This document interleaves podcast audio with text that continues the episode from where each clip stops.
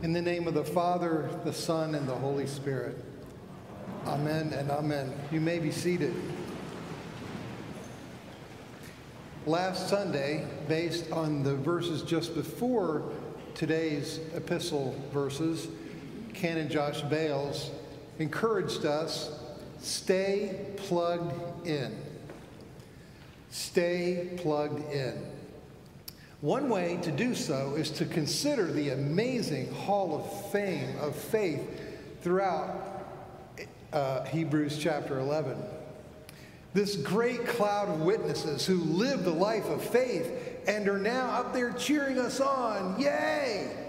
But wait, lest you and I buckle under the weight of thinking we're going to be perfect or have, or have to be perfect, let's look at a couple of the lives we're being encouraged to plug into.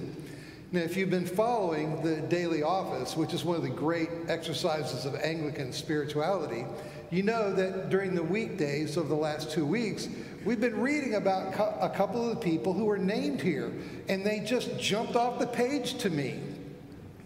Page 176, if you're following along in the Pew Bible, or better, even if you have your own that you mark up, consider, consider Gideon and consider Samson. Hebrews chapter 11, verse 32. And what more shall I say? For time would fail me to tell of Gideon, of Samson. These are among those who conquered kingdoms, administered justice, won strength out of weakness, became mighty in war, put foreign armies to flight, of whom the world is not worthy, and who are commended for their faith. Be like Gideon? Be like Samson? Are you kidding me? Consider Gideon. Gideon the timid who will only destroy the altar of Baal under cover of night. Consider Gideon the untrusting, who asked that fleece remain dry when surrounded by wet dew on the ground. But then that's not enough. Next, he wants the, he wants the fleece to get wet and the ground to be dry. Then there's Gideon the cocky. Yahweh convinces him that victory is to be had. And then Gideon sends up the war cry, For the Lord and for Gideon. He wins the victory even after the Lord reduces his army from 22,000 to 300. He refuses the kingship but demands a kingly reward, and he names a son, My father is king, Abimelech, which reaps horror in the next generation. Look, if Gideon is in faith's hall of fame, there's some good news for you and me.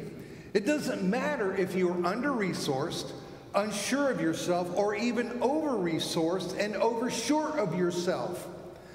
God provides all the resources you need and is profoundly patient with your vacillating faith. And how about be like Samson, commended for his faith? Really? Samson, and, Samson is in faith's hall of fame? Samson the lustful. If Samson were a baseball player, his walk up music would be If loving you is wrong, I don't want to be right. he demands a Philistine wife, and then he falls for Delilah. Samson the manipulable and vengeful. He slaughters 30 men on a bet. Samson, the vow breaker. Despite his Nazarite vows, Samson touches a carcass, drinks wine, and allows his hair to be cut. In the end, Samson's rebellion against God's call on his life results in his being captured, blinded, and cast into a dark prison. In the end, though, despite himself, Samson fulfills his calling to, as Judges 13:5 puts it, begin to deliver Israel from the hand of the Philistines. Samson prefigures, if in a diminished way, one who will give his life for the rescue of his people. Samson stretches out his arms to pull down the pillars of the pagan temple, anticipating Christ stretching out his arms to disarm the powers and the principalities. And there's a difference in their prayers, of course. Samson prays, Strengthen me only this once, O God, so that with this, with this one act of revenge I may pay back the Philistines for my two eyes. Jesus prays, Father, forgive them, for they do not know what they are doing. I pray that you may rejoice in that forgiveness and rejoice that a sinner as big as Samson, perhaps as big as you and I, can be written into the Faith Hall of Fame. That's part of why we stay plugged in. And then, as Josh also reminded us last week, there are the verses at the end of this passage. We are, we are in a race. And it's more like a marathon than a sprint. It's, it's it's a race that you just have to keep going in, even when you feel like you're running in jello. And as Hebrews 12 reminds us, sin, like Gideon's and like Samson's, easily besets us, and we're called to put it off so that we can run the race. How do we do that? The writer to the Hebrews gives us one simple answer look to Jesus. He has run the race before us. And faith begins and ends with him. He is the pioneer, the beginner, and the perfecter, the one who ends our faith. In him, according to the writer to the Hebrews, our little baby steps of obedience become, in God's eyes, an Olympic performance. I'm May I ask you to permit me to read to you some ruminations that, that I wrote out in my journal as I pondered these truths, and I'll adapt them slightly for us. My father loved me as best he knew how. I know he did. But he had a way of communicating to me that most everything I did was not quite good enough. You gotta try harder. Grades and sports were where I most frequently received those messages. In hindsight, I'm sure my dad was projecting onto me his own sense that he was not doing quite enough in his own life. It wasn't enough that he was the first generation of his family to go off to college. It wasn't enough that he had gone on to graduate school to earn a doctorate. After all, he only rose to the rank of a non tenured, non published junior college professor. He wanted more from me, and so he pushed. The scary thing is that I can read my own life in similar terms, achieving a lot, but maybe not as much as if I'd tried just a little harder. And I have a niggling suspicion that I have communicated the same message to my own children. Nice try, but you gotta try harder than that. I remember with shame the day one of my kids, at about age four, proudly brought home from church a piece of Sunday school art.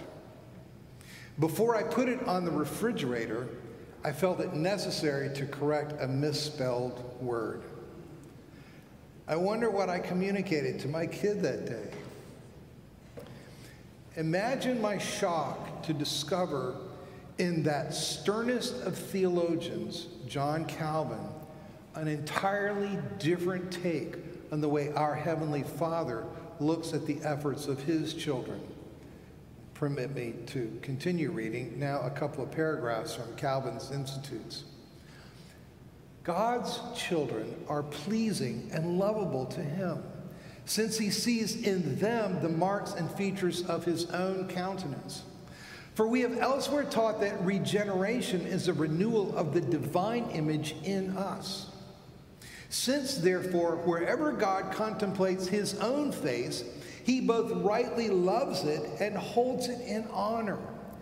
It is said with good reason that the lives of believers, framed to holiness and righteousness, are pleasing to him.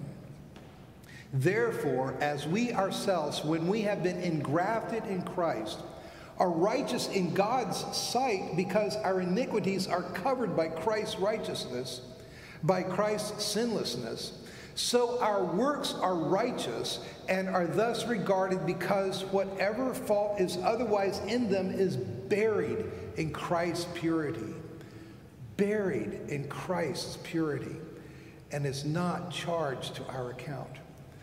Accordingly, we can deservedly say that by faith alone, not only are we ourselves, but our works as well are justified. So, friends, here's to the day when I can believe, when you can believe, the good news is really that good. Here's to the day when I can believe and when you can believe that He sees in me and He sees in you and rightly loves and honors the marks and features of His own countenance. Here's to the day that we can dare to believe that we are pleasing and lovable to Him, that whatever faults there are in our works are buried in Christ's purity and not charged to our account. Here's to the day when I can stand. Here's to the day when you can stand and say, Thank God by faith, not only I myself, but my works are justified. Here's to the day when I and when you can imagine our Heavenly Father proudly displaying our Sunday school art on his refrigerator and turning to his heavenly court, puffing out his chest and saying, A son of my redemption, a daughter of my redemption did that, and I am so proud of them. Friends, that's why we stay plugged in, so that we can know that we are God's refrigerator art. Amen.